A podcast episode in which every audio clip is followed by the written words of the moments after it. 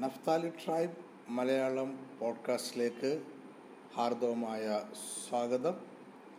ഈ podcast manage ചെയ്യുന്നത് Naphtali tribe dot com എന്ന ഈ ചർച്ചാണ്. ഈ ഈ ചർച്ചിന്റെ പ്രോഗ്രാംസ് അപ്ലോഡ് ചെയ്യുന്നത് കൊച്ചിയിൽ നിന്നാണ്. എന്റെ പേര് പ്രൊഫസർ ജേക്കിബ് എബ്രഹാം. ഞാൻ നഫ്താലി ട്രൈബ് ഡോട്ട് കോം ഈ ചർച്ചിൽ സേവനം അനുഷ്ഠിക്കുന്നു. നിങ്ങൾക്ക് വേണ്ടി ദൈവം കരുതിയിരിക്കുന്ന ദൈവിക ദൂതിലേക്ക് നിങ്ങളെ സ്വാഗതം ചെയ്യുന്നു. കഴിഞ്ഞ ഞായറാഴ്ച നമ്മൾ എന്തുകൊണ്ട് വിജയകരമായ ഒരു ക്രിസ്തീയ ജീവിതം എന്ന വിഷയത്തെക്കുറിച്ച് ചർച്ച ചെയ്യുകയായിരുന്നു? ആ വിഷയത്തെക്കുറിച്ച് തന്നെയാണ് നമ്മൾ ഈ വീഡിയോയിലും ചർച്ച ചെയ്യുന്നത്. കഴിഞ്ഞ ഞായറാഴ്ച ഈ ചർച്ചയുടെ ഈ പഠനത്തിന്റെ ഒന്നാമത്തെ ഭാഗമാണ് നമ്മൾ അപ്ലോഡ് ചെയ്യുന്നത് നിങ്ങൾ ഈ വിഷയത്തിലെ നമ്മുടെ പഠനത്തിന്റെ ഒന്നാമത്തെ ഭാഗം കഴിഞ്ഞ ആഴ്ച അപ്ലോഡ് ചെയ്യുന്നത് കണ്ടു കാണും എന്ന് ഞാൻ വിശ്വസിക്കുന്നു. നിങ്ങളത് കണ്ടില്ല എന്നുണ്ടെങ്കിൽ ദയവായി നമ്മുടെ വെബ്സൈറ്റ് വിസിറ്റ് ചെയ്യുക നഫ്താലി ട്രൈബ് ഡോട്ട് കോം.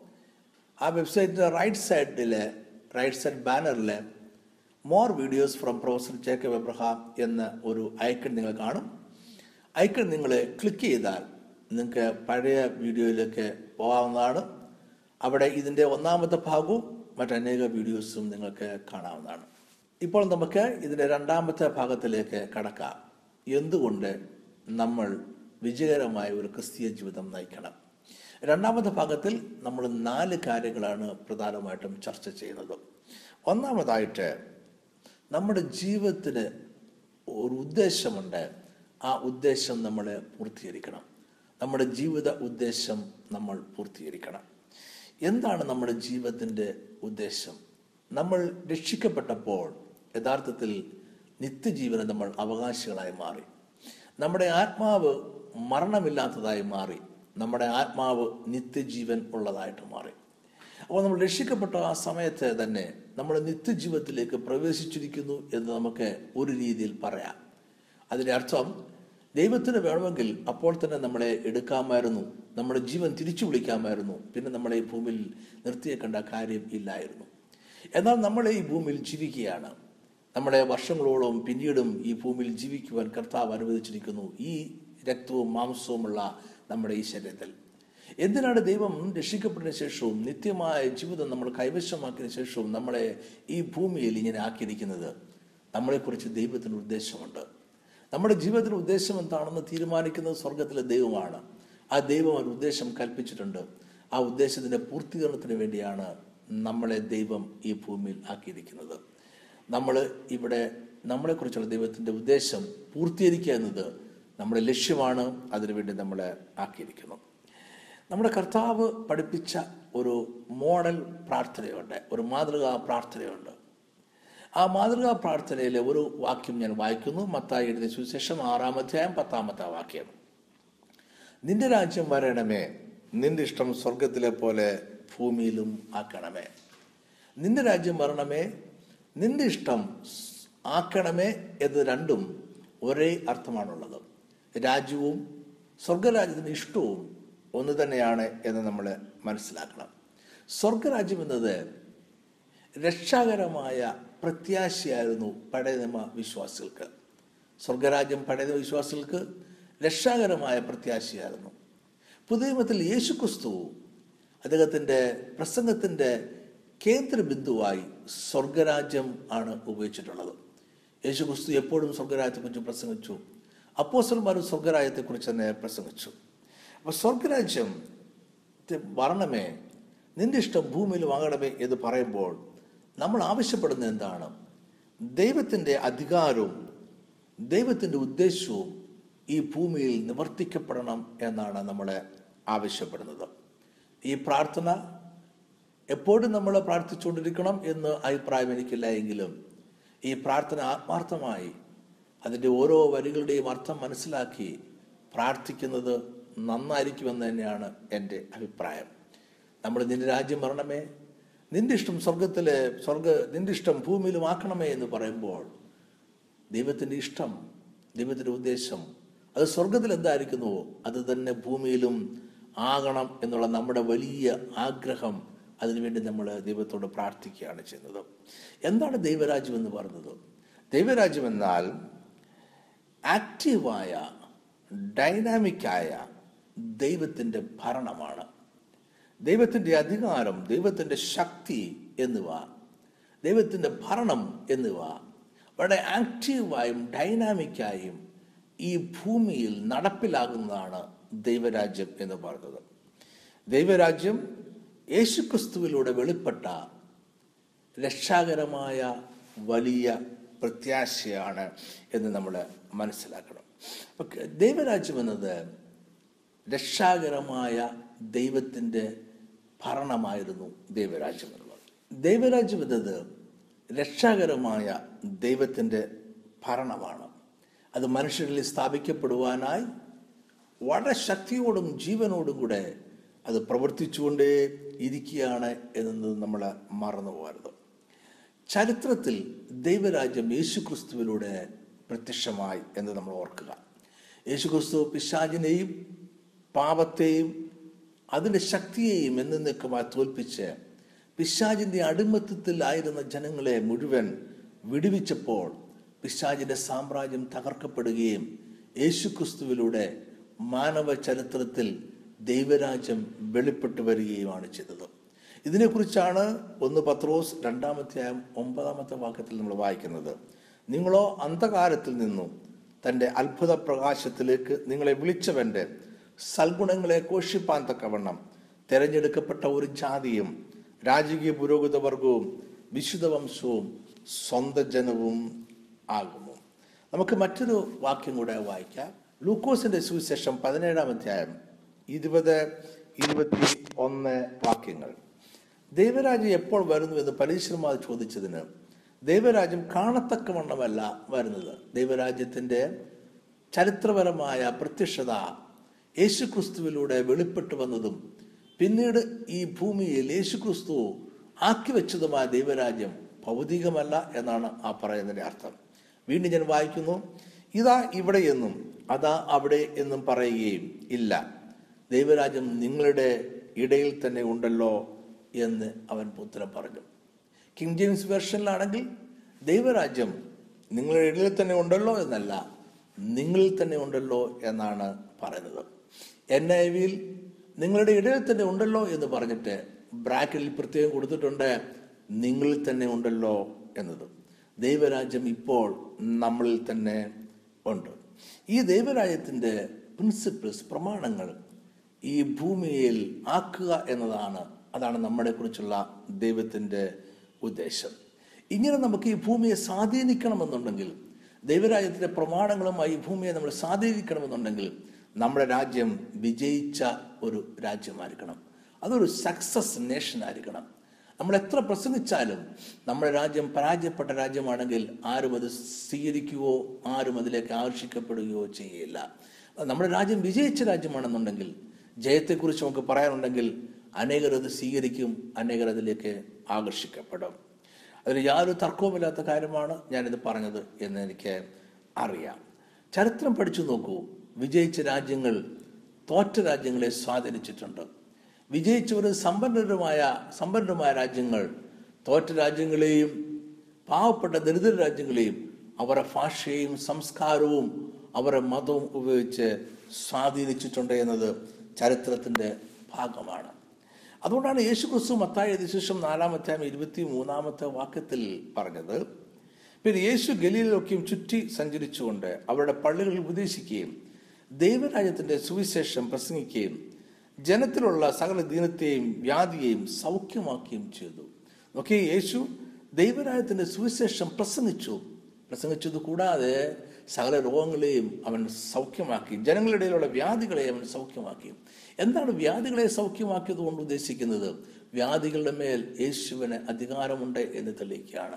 എന്ന് പറഞ്ഞാൽ അന്ധകാര ശക്തികളുടെ മേൽ അന്ധകാരത്തിന്റെ സാമ്രാജ്യത്തിന്റെ മേൽ യേശുവിന് ശക്തിയും അധികാരവും ഉണ്ട് എന്ന് തെളിയിക്കുകയും ദൈവരാജ്യം വന്നിരിക്കുന്നു. ദൈവരാജ്യം നിങ്ങളുടെ ഇടയിൽ തന്നെ ഉണ്ട് എന്ന് യേശു പ്രസംഗിക്കുകയും ചെയ്തു.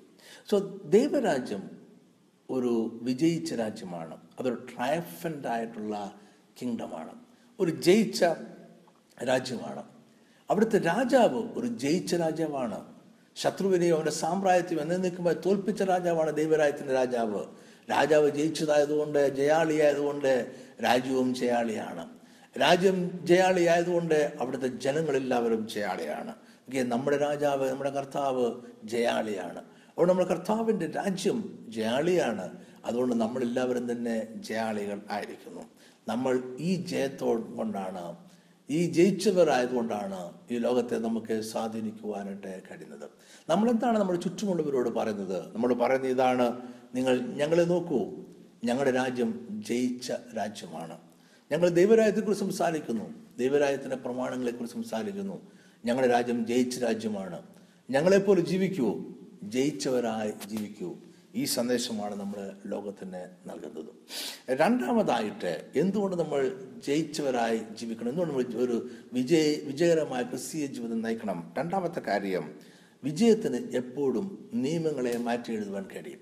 ഈ വീഡിയോയുടെ ഒന്നാമത്തെ ഭാഗത്ത് നമ്മൾ ചർച്ച ചെയ്താണ് ഈ വിഷയം. അതിനെക്കുറിച്ച് അല്പം കൂടെ വിശദമായി ചർച്ച ചെയ്യുവാൻ ഞാൻ ആഗ്രഹിക്കുന്നു. ഈ വീഡിയോയുടെ ഒന്നാമത്തെ ഭാഗത്ത് നമ്മൾ പറഞ്ഞതുപോലെ നമ്മുടെ കർത്താവ് ജയാളിയായി തന്നെ ശുശ്രൂഷ തുടങ്ങുകയും അധികം ജയത്തോടെ സമ്പൂർണ ജയത്തോടെ അൾട്ടിമേറ്റ് വിക്ടറിയോടുകൂടി തന്റെ ശുശ്രൂഷ അവസാനിപ്പിക്കുകയും ചെയ്തു. യേശു ക്രിസ്തു കുരിശിനെ കുറിച്ചുള്ള അതുവരെ ഉണ്ടായിരുന്ന ചിന്തകളെ മുഴുവൻ അവൻ മാറ്റി എഴുതി. കുരിശ് നിന്ദിക്കപ്പെട്ടവരുടെയും പീഡിക്ക പീഡിപ്പിക്കപ്പെടുന്നവരുടെയും രാജ്യദ്രോഹികളുടെയും കഠിനമായ കുറ്റവാളികളുടെയും ഒരു സ്ഥലമായിരുന്നു എന്നുണ്ടെങ്കിൽ അവിടെ കുറ്റവാളികളെയും രാജ്യദ്രോഹികളെയും കൊല്ലുന്ന ഒരു സ്ഥലമായിരുന്നുണ്ടെങ്കിൽ ലോകത്തിലേക്കും ഏറ്റവും കൂടുതൽ നിന്ദിക്കപ്പെട്ട ഒരു ഒരു ശിക്ഷാരീതി ലഭിക്കുന്ന സ്ഥലമായിരുന്നു യേശുവിന്റെ കാലഘട്ടം വരെ എന്നുണ്ടെങ്കിൽ യേശു അതിന്റെ ആ സ്ഥാനത്തെ ആ ചിന്തയെ ആ ചിത്രത്തെ മുഴുവൻ യേശു മാറ്റി എഴുതി യേശു കുരിശിനെ പ്രത്യാശയുടെ ചിഹ്നമാക്കി മാറ്റി. യേശു കുരിശിനെ രക്ഷയുടെ സ്ഥാനമാക്കി മാറ്റി. യേശു കുരിശിനെ യാഗത്തിന്റെ യാഗപീഠമാക്കി യേശു മാറ്റിയെടുത്തു. യേശു കുരിശിന്റെ ഈ സ്ഥാനത്തെ തന്നെ കുരിശിന്റെ സമൂഹത്തിൽ കുരിശിനെ കുറിച്ചുള്ള ചിന്ത തന്നെ യേശുവിന് മാറ്റിയെടുക്കുവാനായിട്ട് കഴിഞ്ഞത് യേശു കുരിശിൽ വിജയിച്ചത് കൊണ്ടാണ്. പിശാചിനെ അവന്റെ സാമ്രാജ്യത്തെയും എന്നേക്കുമായി തകർത്ത് കുരിശിൽ യേശു വിജയം നേടിയത് കൊണ്ടാണ്. കുരിശിനെ കുറിച്ചുള്ള അതുവരെ ഉണ്ടായിരുന്ന ചിന്തകളെ മുഴുവൻ യേശുവിന് മാറ്റി എഴുതി കുരിശിനെ പ്രത്യാശയുടെ അടയാളമാക്കി മാറ്റുവാൻ യേശുവിന് കഴിഞ്ഞത്. ഇതിനെക്കുറിച്ചാണ് ഈ ജയത്തെക്കുറിച്ചാണ് പൗലോസ്. കൊലോസർക്ക് രണ്ടാമത്തെ പതിനഞ്ചാമത്തെ വാക്യത്തിൽ പറയുന്നത്. വാഴ്ചകളെയും അധികാരങ്ങളെയും ആയുധവർഗം വെപ്പിച്ച് കുരിശ് ക്രൂശിൽ അവരുടെ മേൽ ജയോത്സവം കൊണ്ടാടി അവരെ പരസ്യമായ കാഴ്ചയാക്കി മാറ്റി. ഇത് മാത്രമല്ല യേശുവിന്റെ പരസ്യ ശുശ്രൂഷയിൽ നിന്നും ഒരു സംഭവം കൂടി നിങ്ങളുടെ ശ്രദ്ധയിൽ കൊണ്ടുവരുവാൻ ഞാൻ ആഗ്രഹിക്കുന്നു. യേശു യായുറോസിന്റെ ഭവനത്തിൽ യായുറോസിന്റെ മകളെ സൗഖ്യമാക്കുവാനായി പോകുകയായിരുന്നു വലിയൊരു കൂട്ടം ജനം യേശുവിന്റെ കൂടെ ഉണ്ടായിരുന്നു. യേശു പോകുന്ന വഴിക്ക് ഒരു സാധുവായ സ്ത്രീ താമസിച്ചിരുന്നു. അവർ പന്ത്രണ്ട് വർഷമായി രക്തസ്രാവത്താൽ ഭാരപ്പെടുന്ന സ്ത്രീയാണ്. രക്തസ്രാവം എന്ന രോഗത്താൽ കഴിഞ്ഞ പന്ത്രണ്ട് വർഷമായി ഭാരപ്പെടുന്നു. അവരെ സകല സമ്പത്തും ഈ രോഗം സൗഖ്യമാക്കുവാനായി അതിന്റെ ചികിത്സയ്ക്കായിട്ട് അവർ വൈദ്യന്മാർക്ക് കൊടുത്ത് തീർത്തു. ജീവിതത്തിൽ ഇനി പ്രത്യാശയൊന്നുമില്ലാതെ അവരായിരിക്കുന്ന സമയത്താണ് യേശു അവരെ വീണ്ടും മുന്നിലൂടെ കടന്നുപോയത്. ഒരു നിമിഷം നമുക്ക് ഇവിടെ നിൽക്കാം. ഈ സ്ത്രീയെക്കുറിച്ച് ചിന്തിക്കാം. രക്തസ്രാവക്കാരത്തിയ സ്ത്രീ എന്ന് പറഞ്ഞാൽ ലേവിയ പുസ്തകം പതിനഞ്ചാം അധ്യായം പത്തൊമ്പത് മുതൽ മുപ്പത് വരെയുള്ള വാക്യത്തിൽ രേഖപ്പെടുത്തിയിരിക്കുന്ന ന്യായപ്രമാണത്തിന്റെ പ്രമാണങ്ങൾ അനുസരിച്ച് അശുദ്ധിയായ ഒരു സ്ത്രീയാണ്. സമൂഹത്തിൽ നിന്നും ഒറ്റപ്പെട്ട ഒരു സ്ത്രീയാണ്. വീടിന് വെളിയിലേക്ക് ഇറങ്ങുവാൻ അവൾക്ക് യാതൊരു സ്വാതന്ത്ര്യവുമില്ല. അവൾ എന്ത് തൊട്ടാലും ആരെ തൊട്ടാലും അതെല്ലാം അശുദ്ധമായി മാറും. അതുകൊണ്ട് അവരുടെ മക്കളോ ബന്ധുമിത്രാദികളോ ഭർത്താവോ അവരൊക്കെ ഉണ്ടായിരുന്നു എന്നുണ്ടെങ്കിൽ അവരെല്ലാം അവളെ ഉപേക്ഷിച്ചിട്ട് പൊക്കാണം എന്നുള്ളത് തീർച്ചയാണ്. ഏകയായ അവൾ ഈ ഭവനത്തിൽ താമസിക്കേണ്ടി വന്നു. അവൾ എന്തു തൊട്ടാലും അശുദ്ധിയാകും. ആരെ തൊട്ടാലും അശുദ്ധിയാകും. അവൾക്ക് അവരുടെ പള്ളിയിൽ ആരാധിക്കുവാനോ ദൈവത്തെ ആരാധിക്കുവാനോ കടന്നു പോകാനായിട്ട് കഴിയത്തില്ല. ഭവനത്തിൽ വെളിയിലോക്കിട്ട് പോകാൻ തന്നെ അവൾക്ക് കഴിയത്തില്ല. അവൾ യേശുവിനെ തൊടുകയോ യേശുവിന്റെ വസ്ത്രം തൊടുകയോ ചെയ്താൽ യേശുവിന്റെ വസ്ത്രം അശുദ്ധമാകും. യേശു തന്നെ അശുദ്ധമായി തീരുവാനും സാധ്യതയുണ്ട്. ഇതിലൊക്കെ ഇത് കൂടാതെ തന്നെ ന്യായപ്രമാണം അനുസരിച്ച് ഏർ പരസ്യമായ ഒരു സ്ഥലത്ത് വെച്ച് ഒരു പുരുഷനെ ഒരു സ്ത്രീ തൊടുവാൻ പാടില്ല എന്നൊരു നിയമം കൂടി ഉണ്ടായിരുന്നു. എന്നാൽ ഈ സ്ത്രീ ഈ നിയമങ്ങളെ ഒന്നും ശ്രദ്ധിച്ചില്ല. അവൾക്ക് ജയിക്കണം എന്നൊരാഗ്രഹം ഉണ്ടായിരുന്നു. വിജയിയായി മാറണമെന്നൊരാഗ്രഹം ഉണ്ടായിരുന്നു. അവൾക്ക് സൗഖ്യമാകണമെന്നൊരാഗ്രഹം ഉണ്ടായിരുന്നു. അതുകൊണ്ട് അവൾ അവിടെ വീട് വിട്ട് ഇറങ്ങി. യേശുവും വലിയ പുരുഷാരോടെ വീട് മുന്നിലൂടെ കടന്നു പോയപ്പോൾ അവൾ വീട് വിട്ടിറങ്ങി ആ പുരുഷാരത്തിന്റെ ഇടയിലൂടെ തിക്കി ഞെരുക്കി യേശുവിന്റെ അടുക്കിലേക്ക് ചെന്നു. ഒക്കെ പുരുഷാരത്തിന്റെ ഇടയിലൂടെ ഇവിടെ തിക്കി ഞെരുക്കി പോകുമ്പോൾ അനേകം പേരെ അവർ അവളെ സ്പർശിച്ചിട്ടുണ്ട്. അനേകം പേരെ അവൾ തൊട്ടിട്ടുണ്ട്. എന്നിട്ട് അവൾ ശ്രദ്ധിച്ചില്ല അതും തന്നെ അവൾ മുന്നോട്ട് പോയി യേശുവിന്റെ വസ്ത്രത്തിന്റെ തൊങ്ങൽ തൊട്ടു. ഒരു റബി ആനിക്കുന്ന യേശുവിന്റെ വസ്ത്രം വിശുദ്ധമാണ്. അതിന്റെ വസ്ത്രത്തിന്റെ തൊങ്ങൽ ഇവൾ തൊട്ടാൽ ആ വസ്ത്രം അശുദ്ധമാകും എന്നാണ് പ്രമാണം. പക്ഷേ അവൾക്ക് സൗഖ്യം പ്രാപിക്കണം. അവൾ അതുകൊണ്ട് ജനങ്ങളിലൂടെ തിക്കി ഞെരുക്കി അനേകരെ തൊട്ടുകൊണ്ട് തന്നെ അവൾ കടന്നു ചെന്നു യേശുവിന്റെ വസ്ത്രത്തിന്റെ തൊങ്ങൽ തൊട്ടു. ഉടൻ തന്നെ യേശുവിൽ നിന്നും ഒരു ശക്തി പുറപ്പെട്ടു. അവൾ സൗഖ്യം പ്രാപിച്ചു. അവൾ സൗഖ്യം പ്രാപിച്ച ഉടൻ തന്നെ യേശുവിന് മനസ്സിലായി തന്നിൽ നിന്നൊരു ശക്തി പുറപ്പെട്ടു എന്ന് മനസ്സിലായി. യേശു അവിടെ നിന്നു ആരാണ് അവളെ യേശുവിനെ തൊട്ടത്? ആരാണ് സൗഖ്യം പ്രാപിച്ചത്? എന്ന് യേശു അന്വേഷിച്ചു അവളെ വിളിച്ചു. സകല ജനത്തിന്റെ മുമ്പാകെ ജനക്കൂട്ടത്തിന് മുമ്പാകെ യേശു അവളെ നിർത്തി നടന്നതെന്താണെന്ന് ചോദിച്ചു. അവൾ നടന്ന സംഭവങ്ങൾ വിസ്തരിച്ചു പറഞ്ഞു. എല്ലാം വിസ്തരിച്ച് പറഞ്ഞപ്പോൾ അവളെ ശിക്ഷിക്കണം എന്നല്ല യേശു പറഞ്ഞത്. അവളെ കല്ലെറിയണമെന്നല്ല യേശു പറഞ്ഞത്. അവൾ ചെയ്ത് തെറ്റാണെന്നല്ല യേശു പറഞ്ഞത്. പിന്നെ യേശു അവളെ വിളിച്ചത് മകളെ എന്നാണ്. ലൂക്കോസിന് സുശേഷം എട്ടാം അധ്യായം നാൽപ്പത്തി എട്ടാമത്തെ വാക്യം. അവൻ അവളോട് മകളെ നിന്റെ വിശ്വാസം നിന്നെ രക്ഷിച്ചിരിക്കുന്നു. സമാധാനത്തോടെ പോക എന്ന് പറഞ്ഞു. എന്താണ് സംഭവിച്ചിരിക്കുന്നത്? അവൾ ജയിച്ചു. അവൾ വിജയിച്ചതുകൊണ്ട് ഒരു സാമൂഹ്യ നിയമത്തെ ഒരു സെറിമോണിയൽ ലോയെ തന്നെ അവക്ക് തിരുത്തി കുറിക്കുവാനായിട്ട് അവക്ക് കഴിഞ്ഞു. അത് പുതിയൊരു വ്യാഖ്യാനം കൊടുക്കുവാൻ അവൾക്ക് കഴിഞ്ഞു. ഏതെങ്കിലും നിയമങ്ങൾ ന്യായപ്രമാണ നിയമങ്ങൾ അവൾ റദ്ദാക്കി എന്നല്ല ഞാൻ ഉദ്ദേശിച്ചത്. അതിന് പുതിയൊരു വ്യാഖ്യാനം നൽകുവാൻ അതിന് പുതിയൊരു ചിന്ത നൽകുവാൻ അതിന് പുതിയൊരു ഇടം നൽകുവാൻ അവളുടെ വിജയം കൊണ്ട് അവൾക്ക് സാധിച്ചു. എന്ന് മാത്രമല്ല നിങ്ങൾ ശ്രദ്ധിച്ചു നോക്കിയേ യേശു ഈ സ്ത്രീ ഈ ജനക്കൂട്ടത്തിന്റെ ഇടയിലൂടെ തിക്കി ഞെരക്കി കടന്നു പോയപ്പോൾ അവൾ അനേകം പേരെ തൊട്ടിട്ടുണ്ട്. അവിടെ യേശുവിന്റെ വസ്ത്രത്തിന്റെ റബി എന്ന റബി ആയിരിക്കുന്ന യേശുവിന്റെ വസ്ത്രത്തിന്റെ തൊങ്ങൽ തൊട്ടപ്പോൾ ആ വസ്ത്രം അശുദ്ധ അശുദ്ധമായി യേശു അശുദ്ധമായിട്ടുണ്ട്. പ്രമാണമനുസരിച്ച് ഈ ജനവും യേശുവും ഉടൻ തന്നെ അവിടെ നിന്ന് തന്നെ പോയി അവരെ ശുദ്ധി വരുത്തണം. അവരുടെ ശരീരവും അവരുടെ വസ്ത്രവും കഴുകി ശുദ്ധി വരുത്തണമായിരുന്നു. എന്നാൽ യേശു അങ്ങനെ ചെയ്തില്ല. ആ ജനക്കൂട്ടത്തിൽ ആരും അങ്ങനെ ചെയ്തതായി രേഖപ്പെടുത്തിയിട്ടില്ല. അവർ യായിറോസിന്റെ ഭവനത്തിലേക്കുള്ള യാത്ര തുടരുകയാണ് ചെയ്തത്. എന്ന് പറഞ്ഞാൽ യേശു അതുവരെ ഉണ്ടായിരുന്ന ഒരു പ്രമാണം ഒരു ന്യായപ്രമാണത്തെ പോലും പുനർനിർവചിക്കുവാൻ പുതിയൊരർത്ഥം കൊടുക്കുവാൻ പുതിയൊരു തലത്തിലേക്ക് അതിനെ നിർവചിക്കുവാൻ യേശുവിന് കഴിഞ്ഞു. ഇത് ചെയ്യാൻ കഴിഞ്ഞത് അവൾ വിജയിച്ചതുകൊണ്ടാണ് അവൾ വിജയിയായി മാറിയതുകൊണ്ടാണ്. മൂന്നാമതായിട്ട് ദൈവത്തിന് മനുഷ്യരോട് കൂടെ ചേർന്ന് പ്രവർത്തിക്കുവാൻ ആഗ്രഹമുണ്ട്. ഇംഗ്ലീഷിൽ പറഞ്ഞാൽ God wants to partner with human beings ദൈവത്തിന് മനുഷ്യരോട് ഒരു പാർട്ട്ണർഷിപ്പിൽ ഏർപ്പെടുവാൻ താല്പര്യമുണ്ട്. ഇതൊക്കെ നമ്മളൊരു ബിസിനസ് ചെയ്യാൻ ആഗ്രഹിക്കുമ്പോൾ ഒരു വ്യവസായം ചെയ്യാൻ ആഗ്രഹിക്കുമ്പോൾ ഇവർ സുവിശേഷ വില ചെയ്യാൻ ആഗ്രഹിക്കുമ്പോൾ തന്നെ നമുക്കൊരു പാർട്ണറെ ആവശ്യമുണ്ടെന്ന് തോന്നിയാൽ നമ്മൾ എങ്ങനെയുള്ള പാർട്ണറെ ആയിരിക്കും അന്വേഷിക്കുന്നത്? തോറ്റു പരാജയപ്പെട്ട് തോറ്റു തുന്നം പാടി കിടക്കുന്ന ഒരു വ്യക്തിയാണോ നമ്മൾ അന്വേഷിക്കുന്നത്? സാമ്പത്തികമായി തകർന്നു കിടക്കുന്ന ഒരു വ്യക്തിയാണോ അന്വേഷിക്കുന്നത്?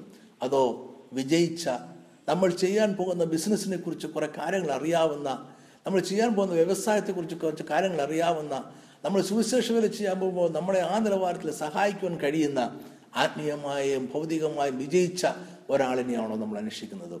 തീർച്ചയായിട്ടും നമ്മൾ അന്വേഷിക്കുന്നത് വിജയിച്ച ആളിനെ ആയിരിക്കും ഞാനിത് പറയുമ്പോൾ നിങ്ങളിപ്പോൾ തോറ്റൊരു വ്യക്തിയായിരിക്കാം. അതുകൊണ്ട് ദൈവം നിങ്ങളെ ഉപേക്ഷിക്ക നിങ്ങളെ ഉപയോഗിക്കുകയില്ല എന്നല്ല ഞാൻ പറഞ്ഞത്. ഞാൻ ഈ മെസ്സേജ് പറയുന്നത് തന്നെ നിങ്ങളൊരു തോറ്റ വ്യക്തിയാണെങ്കിലും വിജയിക്കണം എന്നൊരു തീരുമാനമെടുക്കുകയും എന്നെ ഒരു വിജയിയാക്കി മാറ്റണമെന്ന് ദൈവത്തോട് പ്രാർത്ഥിക്കുകയും ചെയ്യണം എന്ന ആഗ്രഹത്തോടു കൂടിയാണ്.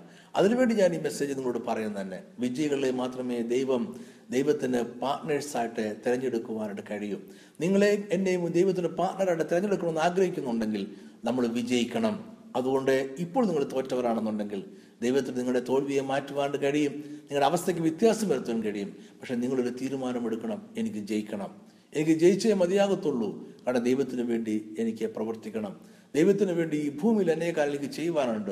അതുകൊണ്ട് എനിക്ക് വിജയിച്ചേ മതിയാകത്തുള്ളൂ. സി കർത്താവ് ദൈവം എന്തിനാണ് അബ്രഹാമിനെ വിളിച്ചത്? ദൈവത്തിന് വേണമെങ്കിൽ ആദമനെ അവയും സൃഷ്ടിച്ചതുപോലെ ഒരു പുതിയ വർഗത്തെ ഭൂമിയിൽ സൃഷ്ടിക്കാമായിരുന്നുവല്ലോ. തന്റെ ഉദ്ദേശപ്രകാരം ഒരു കമ്മ്യൂണിറ്റിയെ ക്രിയേറ്റ് ചെയ്യുവാൻ. ഈ ഭൂമിയെ ഇൻഫ്ലുവൻസ് ചെയ്യുവാൻ സ്വാധീനിക്കുവാനായിട്ട് ഒരു കമ്മ്യൂണിറ്റി ഒരു ജനസമൂഹത്തെ സൃഷ്ടിക്കുവാൻ ദൈവം ആഗ്രഹിച്ചപ്പോൾ ദൈവം അബ്രഹാമിനെ വിളിച്ച് വേർതിരിച്ച് അബ്രഹാമിന് നക്ഷത്രങ്ങളെ പോലെ സന്തതികളെ കൊടുക്കാം എന്ന് പറഞ്ഞ് വാക്തത്വം പറഞ്ഞ് അങ്ങനെ അത് നിവർത്തിക്കുകയാണ് ദൈവം ചെയ്തത്. ദൈവത്തിന് മറ്റൊരു ആദമിനെ ഹവ്വയെ സൃഷ്ടിക്കാൻ കഴിയാമായിരുന്നിട്ടല്ല അങ്ങനെ ചെയ്തത്. മറിച്ച് ദൈവം മനുഷ്യരുമായി പാർട്ട്ണർഷിപ്പിൽ ഏർപ്പെടുവാൻ അവരോട് ചേർന്ന് പ്രവർത്തിക്കുവാൻ ദൈവം ആഗ്രഹിക്കുന്നു. അതുകൊണ്ട് അബ്രഹാമിനെ വിളിച്ചു അബ്രഹാം പറഞ്ഞു നിനക്ക് നക്ഷത്രങ്ങളെ പോലെ ഞാൻ സ്വന്തം തരാം. നിങ്ങൾ എന്ത് ചെയ്യണം? നിങ്ങൾ ഈ ഭൂമിയിൽ ദൈവരാജ്യത്തിന്റെ പ്രമാണങ്ങളുമായി ഈ ഭൂമിയെ സ്വാധീനിക്കണം. ഈ ഭൂമിയിലെ ജീവിതങ്ങളെ സ്വാധീനിക്കണം. ഈ ലോകത്തെ ദൈവരാജ്യത്തിന്റെ പ്രമാണങ്ങൾ കൊണ്ട് നിങ്ങൾ സ്വാധീനിക്കണം. സോ സീനായി പർവതത്തിന് മുകളിൽ നമ്മുടെ നമ്മുടെ ദൈവം ഇറങ്ങി വന്നതും ഈ ഒരു ഉദ്ദേശത്തോടു കൂടി തന്നെയാണ്. ഞാൻ ആ വാക്യം വായിക്കുന്നു. പുറപ്പാട് പുസ്തകം പത്തൊമ്പതാം അധ്യായം അഞ്ച് ആറ് വാക്യം. ആകയാൽ നിങ്ങൾ എന്റെ വാക്കുകെട്ടനുസരിക്കുകയും എന്റെ നിയമം പ്രമാണിക്കുകയും ചെയ്താൽ നിങ്ങൾ എനിക്ക് സകല ജാതികളിൽ വെച്ച് പ്രത്യേക സമ്പത്തായിരിക്കും. ഭൂമിയൊക്കെയും എനിക്കുള്ളതല്ലോ. എന്തിനാണ് ദൈവം സീനായ പർവത്തിൽ ഇറങ്ങി വന്നത്? ഇസ്രായേലത്തിന് അവന്റെ സ്വന്തം സമ്പത്ത് ആക്കി മാറ്റുവാൻ വേണ്ടിയാണ്. അങ്ങനെ പ്രഖ്യാപിക്കാൻ വേണ്ടിയാണ് നമ്മുടെ കർത്ത നമ്മുടെ ദൈവം സീനായ പർവത്തിൽ ഇറങ്ങി വന്നത്. അവരുമായിട്ടൊരു പാർട്ട്ണർഷിപ്പിൽ ഏർപ്പെടുവാൻ ദൈവം ആഗ്രഹിക്കുന്നു. നിങ്ങൾ എനിക്ക് ഞാൻ വീണ്ടും വായിക്കുന്നു ആറാമത്തെ വാക്യം നിങ്ങൾ എനിക്ക് ഒരു പുരോഹിത രാജ്യത്വവും വിശുദ്ധ ജനവുമാകും ഇവ നീ ഇസ്രായേൽ മക്കളോട് പറയേണ്ടുന്ന വചനങ്ങൾ ആകുന്നു. ആ ജനത്തെ ഒരു പുരോഹിത വർഗമായി ഒരു രാജകീയ വർഗമായി മാറ്റുവാൻ ദൈവം ആഗ്രഹിക്കുന്നു. അവരിലൂടെ പ്രവർത്തിക്കുവാൻ അവരിലൂടെ ലോകത്തിലെ മുഴുവൻ ജനസമൂഹങ്ങളെയും അനുഗ്രഹിക്കുവാൻ ദൈവം ആഗ്രഹിക്കുന്നു. ദൈവം അബ്രഹാമിനോട് ചേർന്ന് പ്രവർത്തിച്ചു യാക്കോവിനോട് ചേർന്ന് പ്രവർത്തിച്ചു ദാവീദിനോട് ചേർന്ന് ദൈവം പ്രവർത്തിച്ചു. നിങ്ങളോടും ചേർന്ന് പ്രവർത്തിക്കുവാൻ ദൈവത്തിന് ആഗ്രഹമുണ്ട്. അങ്ങനെ ദൈവത്തിന് നിങ്ങളോട് ചെന്ന് പ്രവർത്തിക്കണമെന്നുണ്ടെങ്കിൽ നിങ്ങളൊരു വിജയമായി മാറണം.